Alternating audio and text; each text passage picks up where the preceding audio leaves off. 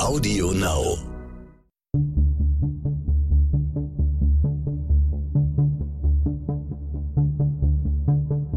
Wie überführt man einen Mörder? Warum werden Menschen zu Tätern? Und welche Abgründe können in jedem von uns stecken? Im Sterncrime-Podcast Spurensuche erzählen Ermittler und Spezialisten über ihre spannendsten Fälle und die Herausforderungen ihres Berufes. Für Ermittlerinnen und Ermittler ist es ein magischer Moment. Man hat Spuren eines möglichen Täters gesichert. Man gleicht sie mit den Profilen aus der DNA-Analysedatei ab, also der Datenbank, in der die genetischen Fingerabdrücke von Menschen gespeichert sind, die bereits wegen anderer Taten polizeilich erfasst wurden. Bei Cold Cases bietet das Verfahren die größte Chance, einen Fall nach Jahren doch noch zu klären. Vorausgesetzt, man findet überhaupt noch DNA an den alten Beweisstücken. Und man landet einen Treffer. Ich bin Bernd Volland von Stern Crime und in dieser Folge von Spurensuche spreche ich mit Eva Wirth, die als Spezialistin bei der Münchner Arbeitsgruppe Altfälle versucht, genau diese magischen Momente möglich zu machen. Frau Witt, Sie sind in einem besonders speziellen technischen Bereich unterwegs. Das ist eben Ihr Spezialgebiet, DNA-Spuren zu sichern.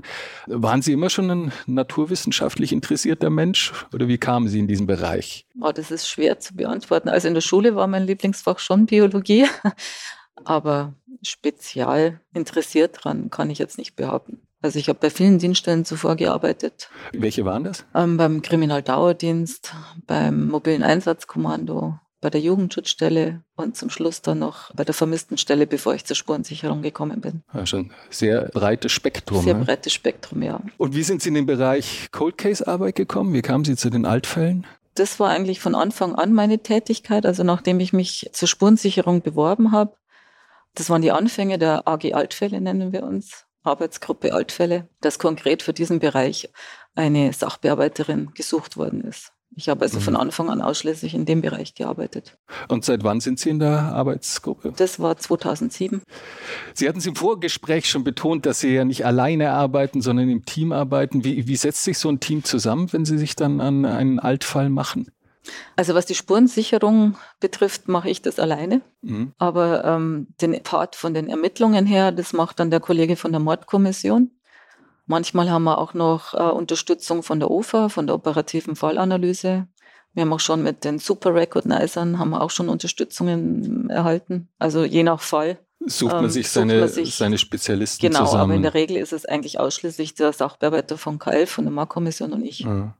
Und ist das immer derselbe oder werden da unterschiedlich aus der Mordkommission herangezogen? Nee, in München ist es so, dass also es gibt fünf Mordkommissionen in München ja. und von diesen Sachbearbeitern hat jeder seine eigenen Cold Case Delikte im Schreibtisch. Und ereignisabhängig oder anlassabhängig oder wenn neue Hinweise kommen oder Anfrage von der Staatsanwaltschaft kommt, dann nimmt man sich den Altfall, den Cold Case Fall vor und versucht den nach all den Jahren aufzuklären. Mhm. Aber es gibt schon auch bei der Mordkommission einen Kollegen, der das Ganze federführend bearbeitet. Ist ja nochmal ein anderes Arbeiten als in einem aktuellen Fall, ne? Ja, mit Sicherheit. Sehr viel schwieriger, langwieriger, arbeitsaufwendiger gerade auch was Zeugen zu finden nach der langen ja. Zeit und die Ermittlungen sind sehr viel schwieriger. Bearbeiten die Kollegen eigene Fälle? Das heißt also Altfälle, die sie selber früher schon ähm, hatten oder, oder schaut man darauf, dass das unterschiedliche sind? Nee, ich glaube, das kam schon vor, dass Kollegen, die schon zur Tatzeit die Sachbearbeiter waren, dann auch später diesen Altfall noch haben. Aber in der Regel ist es breit verteilt. So den berühmten Fall, der an einem ewig nagt. Genau, kommt sicher vor, aber ist nicht die Regel. Wie viele ungelöste Altfälle gibt es denn in München?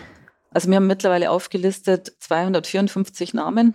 Das beinhaltet versuchte und vollendete Tötungen. Das beinhaltet auch Vermissungen, wo man noch nicht sicher weiß, liegt ein Verbrechen vor oder ist es tatsächlich nur eine vermisste Person und auch unbekannte Babyleichen. Und nach welchem Prinzip entscheiden Sie sich, wann Sie einen Altfall wieder sozusagen aus dem Keller rausziehen? Ist das äh, turnusmäßig oder gibt es da, gibt's da so ein Grundprinzip? Nein. ja, ja, genau. Ähm, so. Nee, da gibt es keinen vorgegebenen Rhythmus. Das ist eben anlassabhängig. Entweder es kommt eine Anfrage von der Staatsanwaltschaft, wie der Erkenntnissachstand ist, oder es gab einen Treffer von der DNA-Datei mhm. oder von Fingerspurendatei Oder es kommen neue Ansatzpunkte in Form von Zeugenhinweisen. Also das sind so die Ansatzpunkte, wo man hat, wo man dann startet. Und wie unterscheidet man, welcher Fall aussichtsreich ist oder wo man sagt, oder oh, wird es schwierig? Das kommt darauf an, ob Asservate da sind, was eigentlich in den meisten Fällen der Fall ist. Die Asservate lagern äh, in der Regel bei der Staatsanwaltschaft. Die größeren Asservate wie Bekleidung oder Tatwerkzeug, kleinere äh, Spuren, die am Tatort gesichert worden sind, wie Zigarettenkippen oder Abriebe, die lagern dann oder sind bei uns in den Ordnern abgeheftet. Ich würde jetzt gerne mit Ihnen über einen versuchten Raubmord aus dem Jahr 1993 sprechen. Was hätte dazu geführt, dass Sie sich dieses Falls nochmal angenommen haben? Ähm, ja, das war der Raubmord von dem Edeka-Markt in der Implerstraße. Da kam es 2011 zu einem Treffer in der Fingerspurendatei im AVIS, nennt sich das wo eine Handfläche getroffen hat. Und das war der Anlass, dass der Kollege von der Marktkommission äh, die Ermittlungen wieder neu aufgenommen hat. Das heißt, es ist damals äh, ein Fingerabdruck gesichert worden und jetzt genau. auf einmal gab es einen Treffer und dann genau, das ist eine okay, jetzt ist eine oder eine Handfläche ja, und jetzt ähm, ist eine Chance. Mhm. Das Handfläche, Spur am, am Eingangsbereich, im, am hinteren Eingangsbereich vom Edeka-Markt ist da gesichert worden und die ah, hat dann 2011 getroffen. W wird Ihnen das eigentlich automatisch mitgeteilt? Ja. Ist das dann äh, ja. schon im System drin? Ja. Dann kommt da eine große Pling-Meldung am Rechner. nee, das ist dann eine Mitteilung vom, vom Bayerischen Landeskriminalamt. Wird es ja. dann mitgeteilt, dass es zum Treffer gekommen ist. Okay, aber das ist dann schon so ein Moment, wo man sagt, okay, jetzt. Okay, ja, jetzt, das ist schon mal interessant. Jetzt kommt Musik rein. Jetzt schauen wir mal weiter, genau. Was hat sich denn damals genau zugetragen, 1993? Da haben nach Ladenschluss am rückwärtigen Eingangsbereich äh, zwei maskierte Täter geklingelt im Markt selber war die Verkäuferin noch anwesend und der Marktleiter. Die Verkäuferin hat die Türe geöffnet und ist dann sofort von den Tätern ins Gebäude gedrängt worden. Ja. Ein Täter hat die Verkäuferin dann festgehalten. Der zweite ist mit dem Marktleiter im Keller, um die Tageseinnahmen zu erpressen. Der Marktleiter hat sich aber energisch geweigert und daraufhin hat der Täter ihn an den Bauch geschossen. Mhm. Und ähm, die Verkäuferin hat dann 1400 D-Mark ausgehändigt. Das war den Tätern aber anscheinend nicht genug.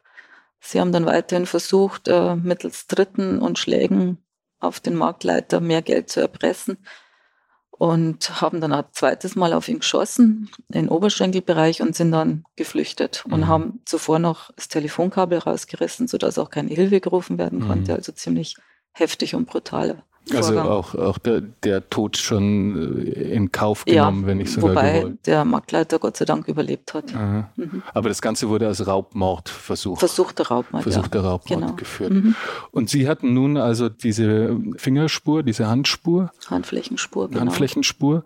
Wie, wie gehen Sie dann in diesen Fällen vor? Wo suchen Sie dann nach Ansatzpunkten? Also klar, einen bedeutenden haben Sie schon mal mit der Spur. Das heißt aber dann letztlich nur, okay, die Person muss sich da in der Gegend mal aufgehalten haben genau. und, und die, das Gelände oder was das genau. war angefasst haben. Also die Ermittlungen führt äh, die Mordkommission. Das heißt, äh, die vernimmt dann diese Person, die mhm. er getroffen hat und führt weitere Ermittlungen.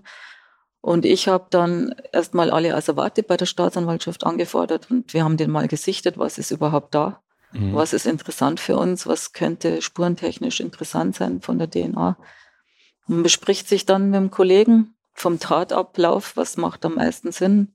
Mhm. Und in dem Fall war eben, waren die Kittel von der Verkäuferin und vom Marktleiter da und weitere Kleidungsstücke noch und auch ein Stoffbeutel, den die Täter zurückgelassen haben. Und das war natürlich mhm. für uns am interessantesten. Und so verfahren Sie allgemein. Sie haben es eingangs schon gesagt. Also das ist dann erstmal, schaut man vor allem, wo sind, wo sind Asservate? Wo sind Asservate? Was ist da? Äh, wie schauen die mhm. Asservate aus? Ähm, wo war möglicherweise Kontakt mit dem Täter? Mhm. Und das ist dann der Punkt, wo man ansetzt. Schauen Sie da erstmal in den Akten, was da ist, oder geht es dann auch relativ zügig dann in die Asservatenkammer runter? Das oder gleichzeitig eigentlich, ja. ja. Also die Akten sowohl von der Marktkommission als auch meine Spurenakten werden gesichtet, die Spuren aufgelistet, mhm. äh, alles übertragen. Von früher, die, die Sachen schauen ja ganz anders aus wie heutzutage. Also heute haben wir 14 Aktenordner bei einem Mord. Früher mhm. war das eine kleine Mappe mit vielleicht zehn Fotos. Okay. Also das ist ganz ein anderes Arbeitsmaterial, das man da bekommt. Wie, wie, wie, oft flogen Sie, wenn Sie das ja, alte schon. Material sehen oder schon. irgendwas von der Zigarettenkippe ja, in den Akten zwar steht, aber die ist nicht da.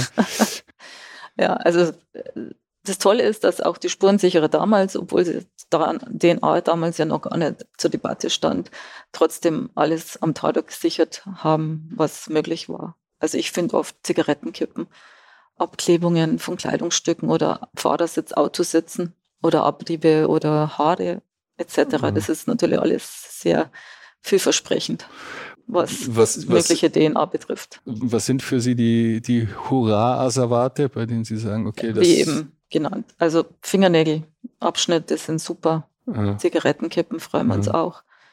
Die ganzen Faserabklebungen, die früher gemacht worden sind, allerdings hat man es früher gemacht, um, um Faserspuren zu vergleichen. Also wenn der Täter zum Beispiel einen grünen Pullover angehabt hat, ja. kann man schauen, ob grüne Fasern am Opfer vorhanden waren. Aber diese Abklebungen sind nach wie vor in den Ordnern. Mhm. Und jetzt löst man halt die Klebefläche, um die DNA vom Täter damit zu bekommen. Wie leicht sind die Asservate eigentlich zu finden? Weil ich, Asservaten kann man, habe ich gelernt, haben so einen gewissen, so einen gewissen Ruf, dass dann mal hier von, beim, beim Umzug von Haus so und so in Haus so und so oder mhm. dann gab es den Wasserschaden. Äh, das, äh, nee, also, kann also ich, ich eine selber, ganz schöne Sisyphus-Arbeit sein, habe ich gehört. Ich selber gehe ja nicht in die Asservatenkammer von der Staatsanwaltschaft. Das schreibt man ja nur hin und die suchen dann selbst, aber in der Regel ist das kein Problem. Meistens sind auch noch Asservate da. Es kommt natürlich auch vor, dass nichts mehr da ist. Das ist dann zum Beispiel der Fall, wenn das Delikt äh, damals oder zur Tatzeit als Totschlag eingestuft worden ist okay. und das dann verjährt.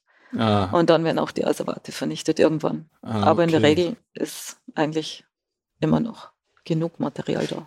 Ja, man darf das, glaube ich, auch nicht unterschätzen, dass das logistisch schon auch für Polizei oder Staatsanwaltschaften ein nicht unerheblicher Aufwand ist dann über Jahrzehnte. Ne? Da sammelt sich ja doch einiges. Und klar, jetzt so Zigarettenstummel in Tütchen, aber es gibt ja auch durchaus ja. größere Gegenstände, die asserviert werden müssen, ja. bis hin zu Autos und sonstigen. Ja, also Autos wüsste ich jetzt nicht, aber ja, es sammelt sich eigen, einiges an, ja. Und was fanden Sie im Fall des versuchten Raubmordes dann? Ja, ich habe die, ähm, die Kleidungsstücke, also die, die Kittel von den beiden Geschädigten habe ich untersucht und den Stoffbeutel. Und als Ergebnis hat man da DNA-Merkmalmischungen von zwei Personen. Aha. Zum einen war der Geschädigte mit dabei und zum anderen Aha haben wir eben ein Muster von einem unbekannten männlichen Täter gehabt. Erstmal, welche, welche technischen Möglichkeiten oder handwerklichen Möglichkeiten haben Sie, um das äh, zu untersuchen?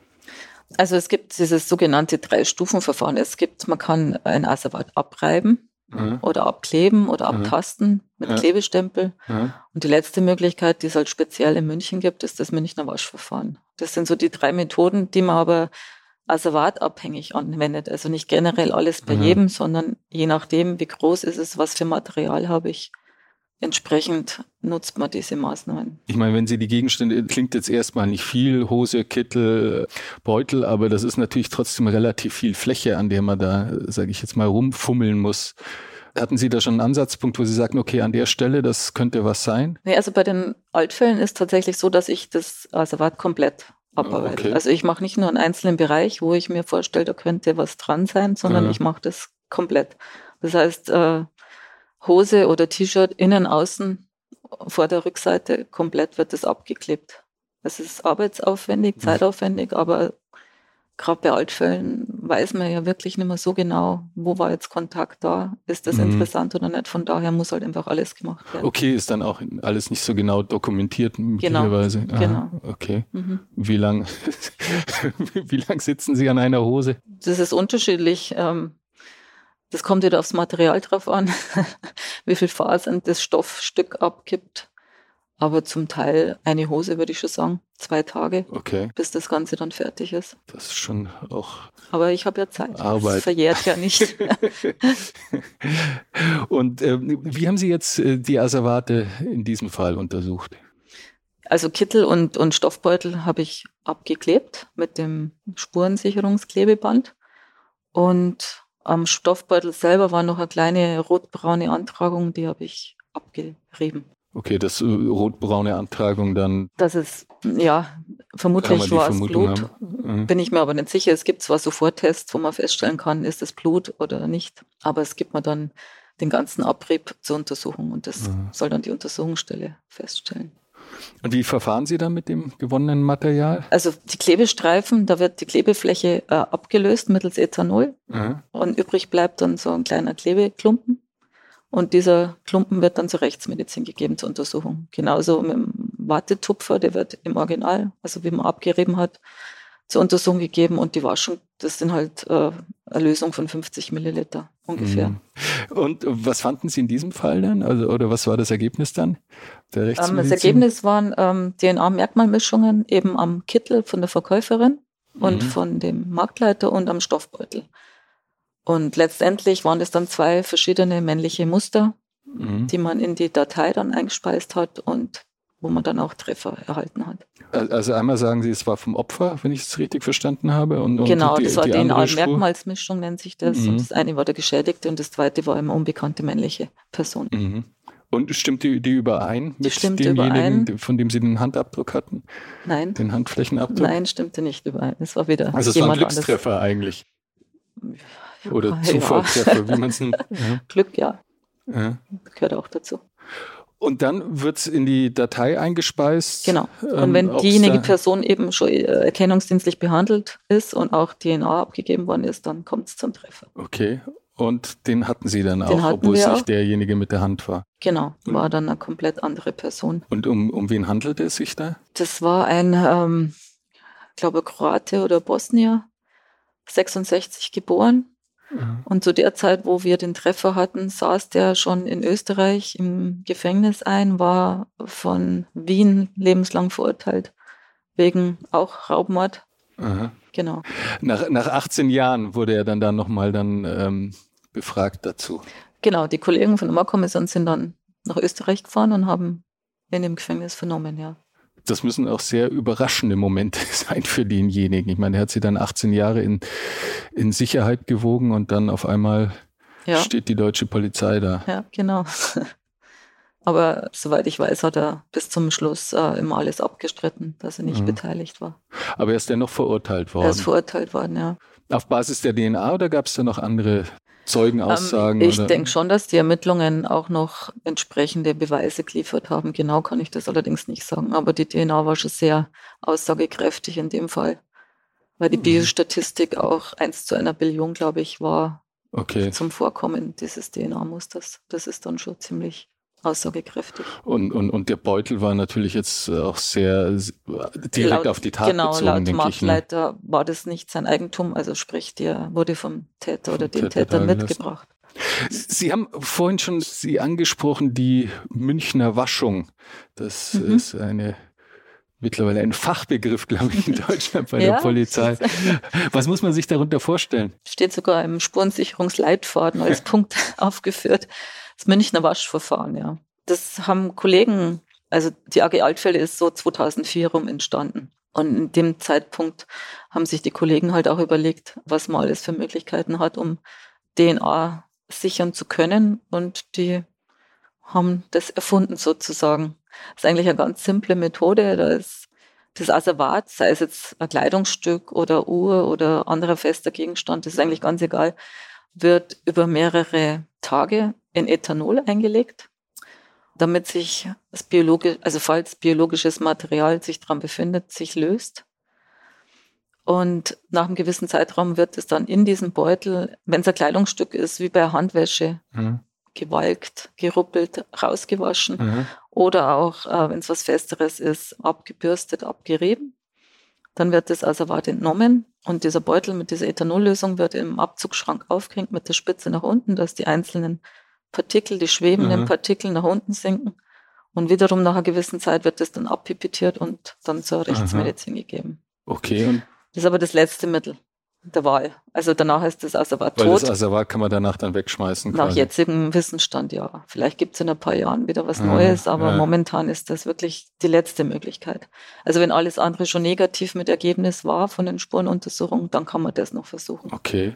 Und dann haben Sie aber da quasi so, stehe ich es mir jetzt laienhaft vor, dann haben Sie dann einen großen Cocktail, wo eigentlich alles drin ist, was, was irgendwie an diesem Kleidungsstück genau. zum Beispiel, ja. Beispiel dran war. Mhm. Genau, das heißt, man bekommt oft Mischungen als Ergebnis, mhm. aber es kommt dann immer darauf an, wie viele Personen in dieser Mischung sind oder ja, wie gut die DNA ist, wie degradiert oder wie frisch, je mhm. nachdem. Aber wie gesagt, das ist die letzte Möglichkeit.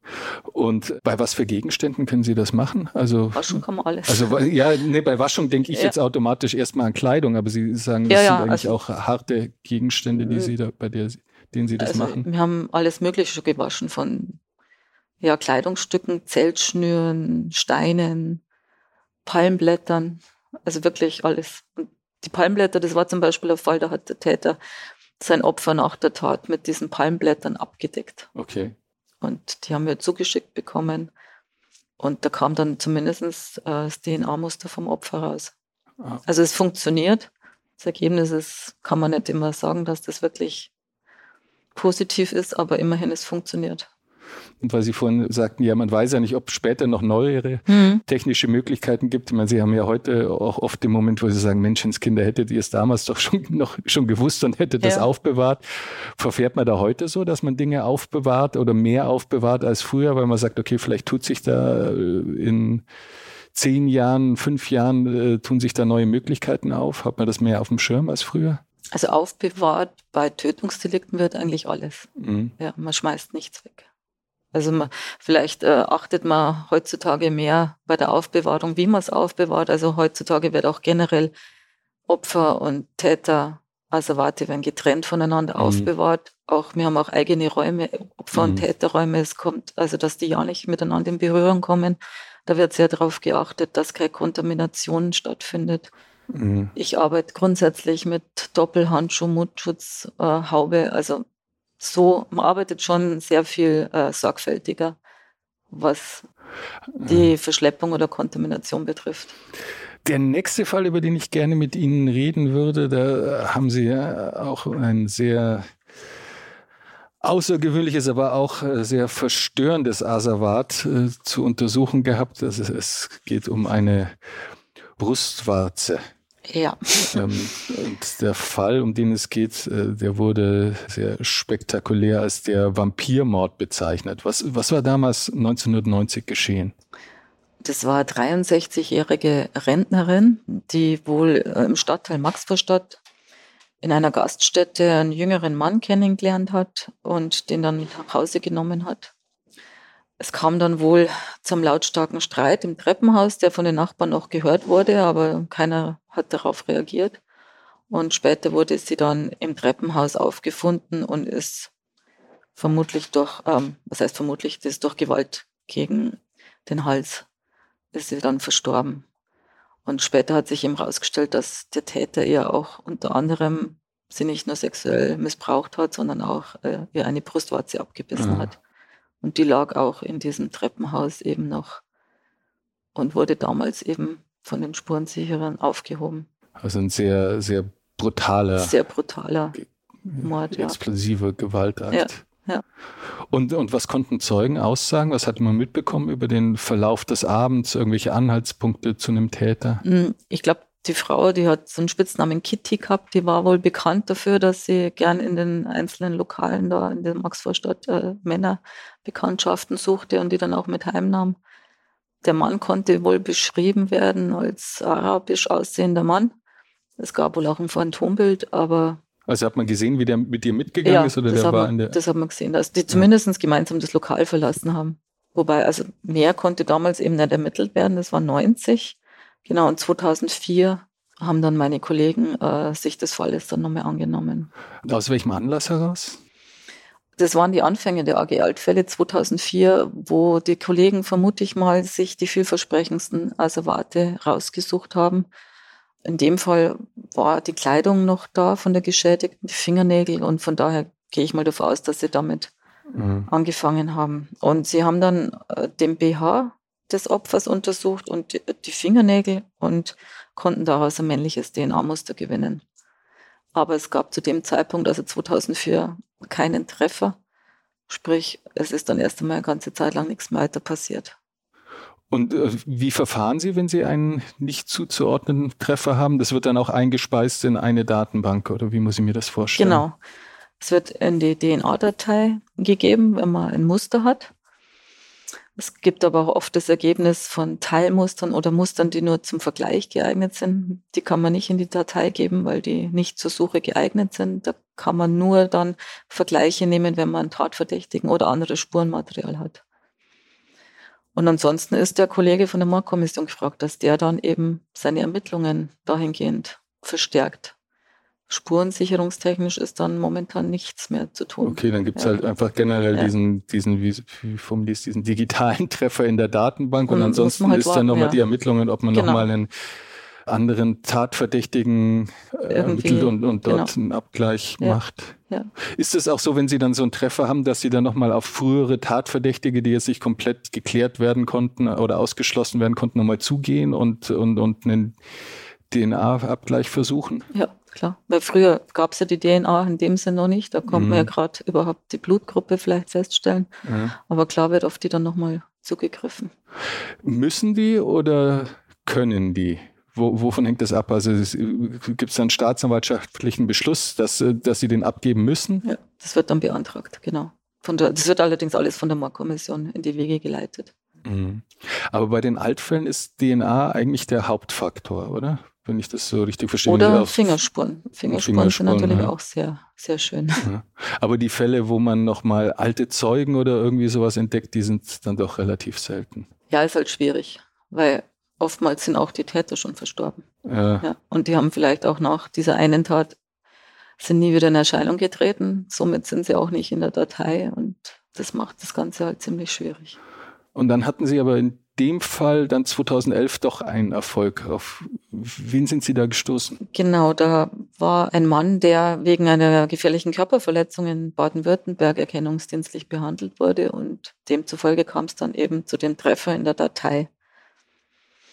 Und daraufhin hat man sich die ganzen Asservate nochmal genommen und untersucht und gesichtet, hat den ganzen Fall komplett nochmal neu überarbeitet und unter anderem dann auch diese Brustwarze eben Spuren sicherungstechnisch untersucht. Und von dieser Brustwarze haben wir dann auch ein äh, DNA-Muster erhalten, das komplett mit dieser Person übereingestimmt hat. Wo es dann auch wirklich schwierig ist für den äh, Tatverdächtigen zu sagen, das ist durch Zufall, ja. dann ist da meine DNA hingekommen. Genau, ne? genau. Die Fortschritte sind ja in der DNA-Analytik äh, schon recht groß, haben Sie ja auch schon gesagt. Man kann schon kleinste Hautpartikel anhand der DNA dann Personen zuordnen. Mischspuren waren, glaube ich, früher sehr, sehr schwierig bis unmöglich damit zu arbeiten kann auf Verwandtschaftszugehörigkeiten schließen, um dann im Familienkreis mhm. zu ermitteln. Aber nicht zuletzt die Strafverteidiger kritisieren, dass äh, halt auch die Aussagekraft dann äh, sinkt, je mehr Möglichkeiten es gibt, weil so eine Hauptschuppe ja dann auch äh, am Supermarkt draufgeflattert sein kann und ja, wenn man dann auch mit geringen Wahrscheinlichkeiten arbeiten kann, dann wird die Aussagekraft auch unzuverlässig. Wie stehen Sie selber zu diesen Einwänden? Und wie beeinflusst es auch Ihre mhm. Arbeit? Also zum einen ist es ja so, dass äh, die DNA alleine eigentlich selten ausreicht, um mhm. jemand zu verurteilen. Es kommt immer darauf an, wie viel DNA-Material habe ich an dem Kleidungsstück und wo befindet sich die und wie ist das Verhältnis von der Biostatistik, wie oft kommt dieses DNA-Muster vor und dann kommen aber auch die ganzen Ermittlungen von der Mordkommission noch dazu, also Zeugenbefragungen, Alibi-Überprüfung, das Motiv. Das spielen, das sind ja alles Punkte, die mhm. in so einem Ermittlungsverfahren eine Rolle spielen. Also DNA alleine reicht selten aus, um jemand wirklich zu verurteilen, würde ich sagen. War, glaube ich, auch bei dem, bei dem Fall des äh, sogenannten Vampirmordes ja. so, dass der Täter dann ja auch auf die Tatbeschreibung arabisch aussehend dann. Da kommen mit Sicherheit zutraf. noch mehr Punkte dazu, mhm. die zu dem Urteil geführt haben. Und ja, wie gesagt, wir achten extrem auf äh, Kontaminationen. Wir arbeiten entsprechend, dass äh, von unserer Arbeit her nichts passiert, dass da keine Übertragungen stattfinden. Es wird alles getrennt aufbewahrt. Aber mhm. sicher ist es schwierig, ja. Das ist der, der größte Fluch, oder? Wenn man, wenn, wenn, man was, wenn man was findet und dann vor Gericht wird es einem wegen irgendeinem technischen aber oder es, Verfahrensfehler, ja. fliegt es einem dann um die Ohren. Ja, aber wir arbeiten äh, so sorgfältig, dass das eigentlich nicht vorkommen sollte. Zur Debatte steht auch die erweiterte DNA-Analyse, die in den Niederlanden auch schon zum Einsatz kommt, ähm, wo man aufgrund von DNA-Spuren an einem Tatort dann auf das Aussehen von Verdächtigen oder desjenigen, der die Spur hinterlassen hat, zurückschließen kann. Also die ähm, Hautfarbe, Haar und, und, und Augenfarbe. Wie schaut das in Deutschland aus und wie stehen Sie dazu, zu diesen Möglichkeiten? Das ist in Deutschland auch möglich, allerdings im eingeschränkten Bereich, also das ist der kodierte Bereich der DNA, die da untersucht wird. Bislang war nur der unkodierte Bereich mhm. erlaubt. Es darf allerdings nur ähm, Haarfarbe, Augenfarbe, Alter untersucht werden. Was nicht erlaubt ist, ist die geografische Herkunft. Das ist nach wie vor nicht erlaubt. Als Ermittlungshilfe finde ich super. Also er kann auch das Phantombild ersetzen, weil das doch größere Aussagekraft hat, wenn man weiß, der war jetzt blond, mhm. so und so alt, weil Phantombilder sind oft sehr schwierig, ja. Äh, dass man da überhaupt jemanden erkennt. Von daher finde ich es prima. Dass sie nicht in die falsche Richtung genau. lenken. Dann. ja. Wobei es da wahrscheinlich auch wieder darauf ankommt, dann, äh, wo wurde die DNA, also in welcher Form wurde die gesichert, weil sonst haben sie dann irgendwie die, Klar, das die aus, die Haarfarbe von 100 dann, Leuten, ja. die vorbeigekommen ja. sind. Mhm. Was fasziniert Sie an Ihrer Arbeit? Also man muss schon ein bisschen Idealismus dabei haben, weil es halt doch äh, oft Enttäuschungen gibt, wenn man halt keine Ergebnisse oder kein, nicht weiterkommt. Zum einen kann ich sehr selbstständig arbeiten. Ich habe keinen großen Zeitdruck. Ich kann entscheiden, wie ich arbeite, mit was ich anfange. Und es ist auch irgendwo ein moralischer Aspekt dabei, der auch die Kollegen von der Mordkommission nämlich an, an, antreibt, weil es gibt ja immer noch die Angehörigen mhm. und die da auch äh, ein Leben lang unter diesen Taten oft leiden. Und das motiviert natürlich schon auch. Und das ist schon sehr befriedigend, wenn man dann wirklich mal einen Fall dann aufklären kann.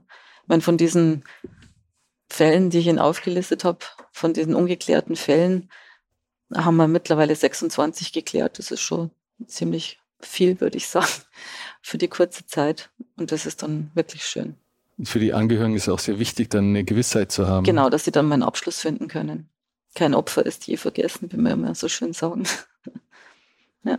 Wie, wie, reagieren eigentlich die Täter darauf, wenn sie damit konfrontiert werden? Was erzählen ihre Kollegen da? Also das stelle ich mir für einen sehr außergewöhnlichen Moment, also wenn die, wenn die Tat schon so weit zurückliegt, äh, stelle ich mir das einen mhm. sehr außergewöhnlichen Moment vor, wenn man so jemanden mhm. dann damit konfrontieren kann. Ähm, 30 Jahre hast du gedacht, du bist jetzt durch, aber da stehen wir jetzt. Ja, es ist, ich glaube, das ist unterschiedlich. Also es gab sicherlich schon äh, Täter, die erleichtert waren oder augenscheinlich erleichtert waren und es jahrelang mit sich rumgetragen haben.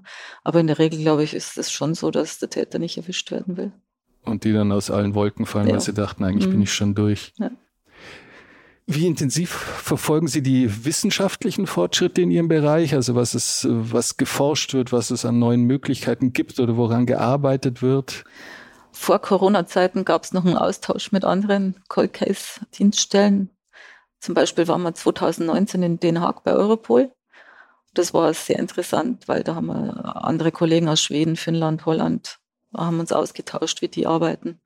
Sowas findet statt, vor Corona mehr wie jetzt. Ich hoffe, das läuft jetzt dann wieder an. Und ähm, gerade was Holland betrifft, sind wir ziemlich neidisch, weil die, was Cold Case äh, betrifft, ziemlich gut unterwegs sind. Also die sind, die haben in ihrem kleinen Land haben die elf Cold Case Einheiten. Okay. Davon können wir nur träumen. Und ähm, die haben auch ganz gute Ideen. Die haben zum Beispiel diesen Cold Case Kalender, der jedes Jahr veröffentlicht wird. Da wird die Presse und die Angehörigen der Opfer werden eingeladen. Da sind zwölf Altfalldelikte mhm. beschrieben mit Fotos. Kommt wohl als Idee vom FBI die ja Kartenspiel entwickelt haben und das dann in Gefängnissen verteilt haben, ebenfalls mit Altfallbeschreibungen, okay. in der Hoffnung, dass der ein oder andere Täter nach Auslebung von der Belohnung dann vielleicht nach Jahren doch noch irgendwie Aussagen macht oder irgendwelche Hinweise gibt. Also die Holländer sind da sehr gut. Gibt es eine technische Errungenschaft, von der Sie für Ihren Bereich träumen, die Science-Fiction-Fantasie? Ja, eine Spray, das DNA sichtbar macht. Mein größter Wunsch wäre eigene Cold Case Dienststelle hier beim Präsidium mit Kollegen, die ausschließlich Altfälle bearbeiten im Ermittlungsbereich. Weil dann können wir einfach zügiger und intensiver das Ganze bearbeiten. Das wäre schön. Könnte man sich ausschließlich dem widmen, weil so bin es ja nur ich. Das ist in Deutschland so ein bisschen eine, eine Herausforderung mit den Cold Case einrichten. Ja, ne? Die werden teilweise recht zaghaft eingerichtet. Mhm. Es kommen jetzt aber immer mehr Cold Case hinstellen. Aber ja, es ist schwierig. Personalmangel mhm. ähm, ist halt meistens der Grund, warum das Ganze nicht funktioniert. Wie wird es innerhalb der Kollegenschaft aufgenommen? Weil manchmal ist es ja auch so, man zieht sich einen alten Fall und, und, und, und das kann von den Kollegen, die das früher bearbeitet haben, ja auch als Kritik oder Besserwisserei empfunden werden. Begegnet einem das manchmal? Nee, oder? das glaube ich nicht. Ja? Nee. Also die Kollegen von der Mordkommission, die sind wie Paten, haben die ihre Altfälle eben im Schreibtisch und nehmen sich dem halt wieder an, wenn's, wenn Zeit dafür ist. Sprich, wenn kein aktueller Fall gerade am Tisch liegt. Und das ist halt oft schwierig. Weil man muss dann halt oft wieder unterbrechen oder wieder im Tagesgeschäft weiterarbeiten. Und man muss sich ja immer wieder neu einlesen und ähm, ja, es ist schwierig. Frau Witt, ganz herzlichen Dank für das sehr interessante Gespräch. Gerne.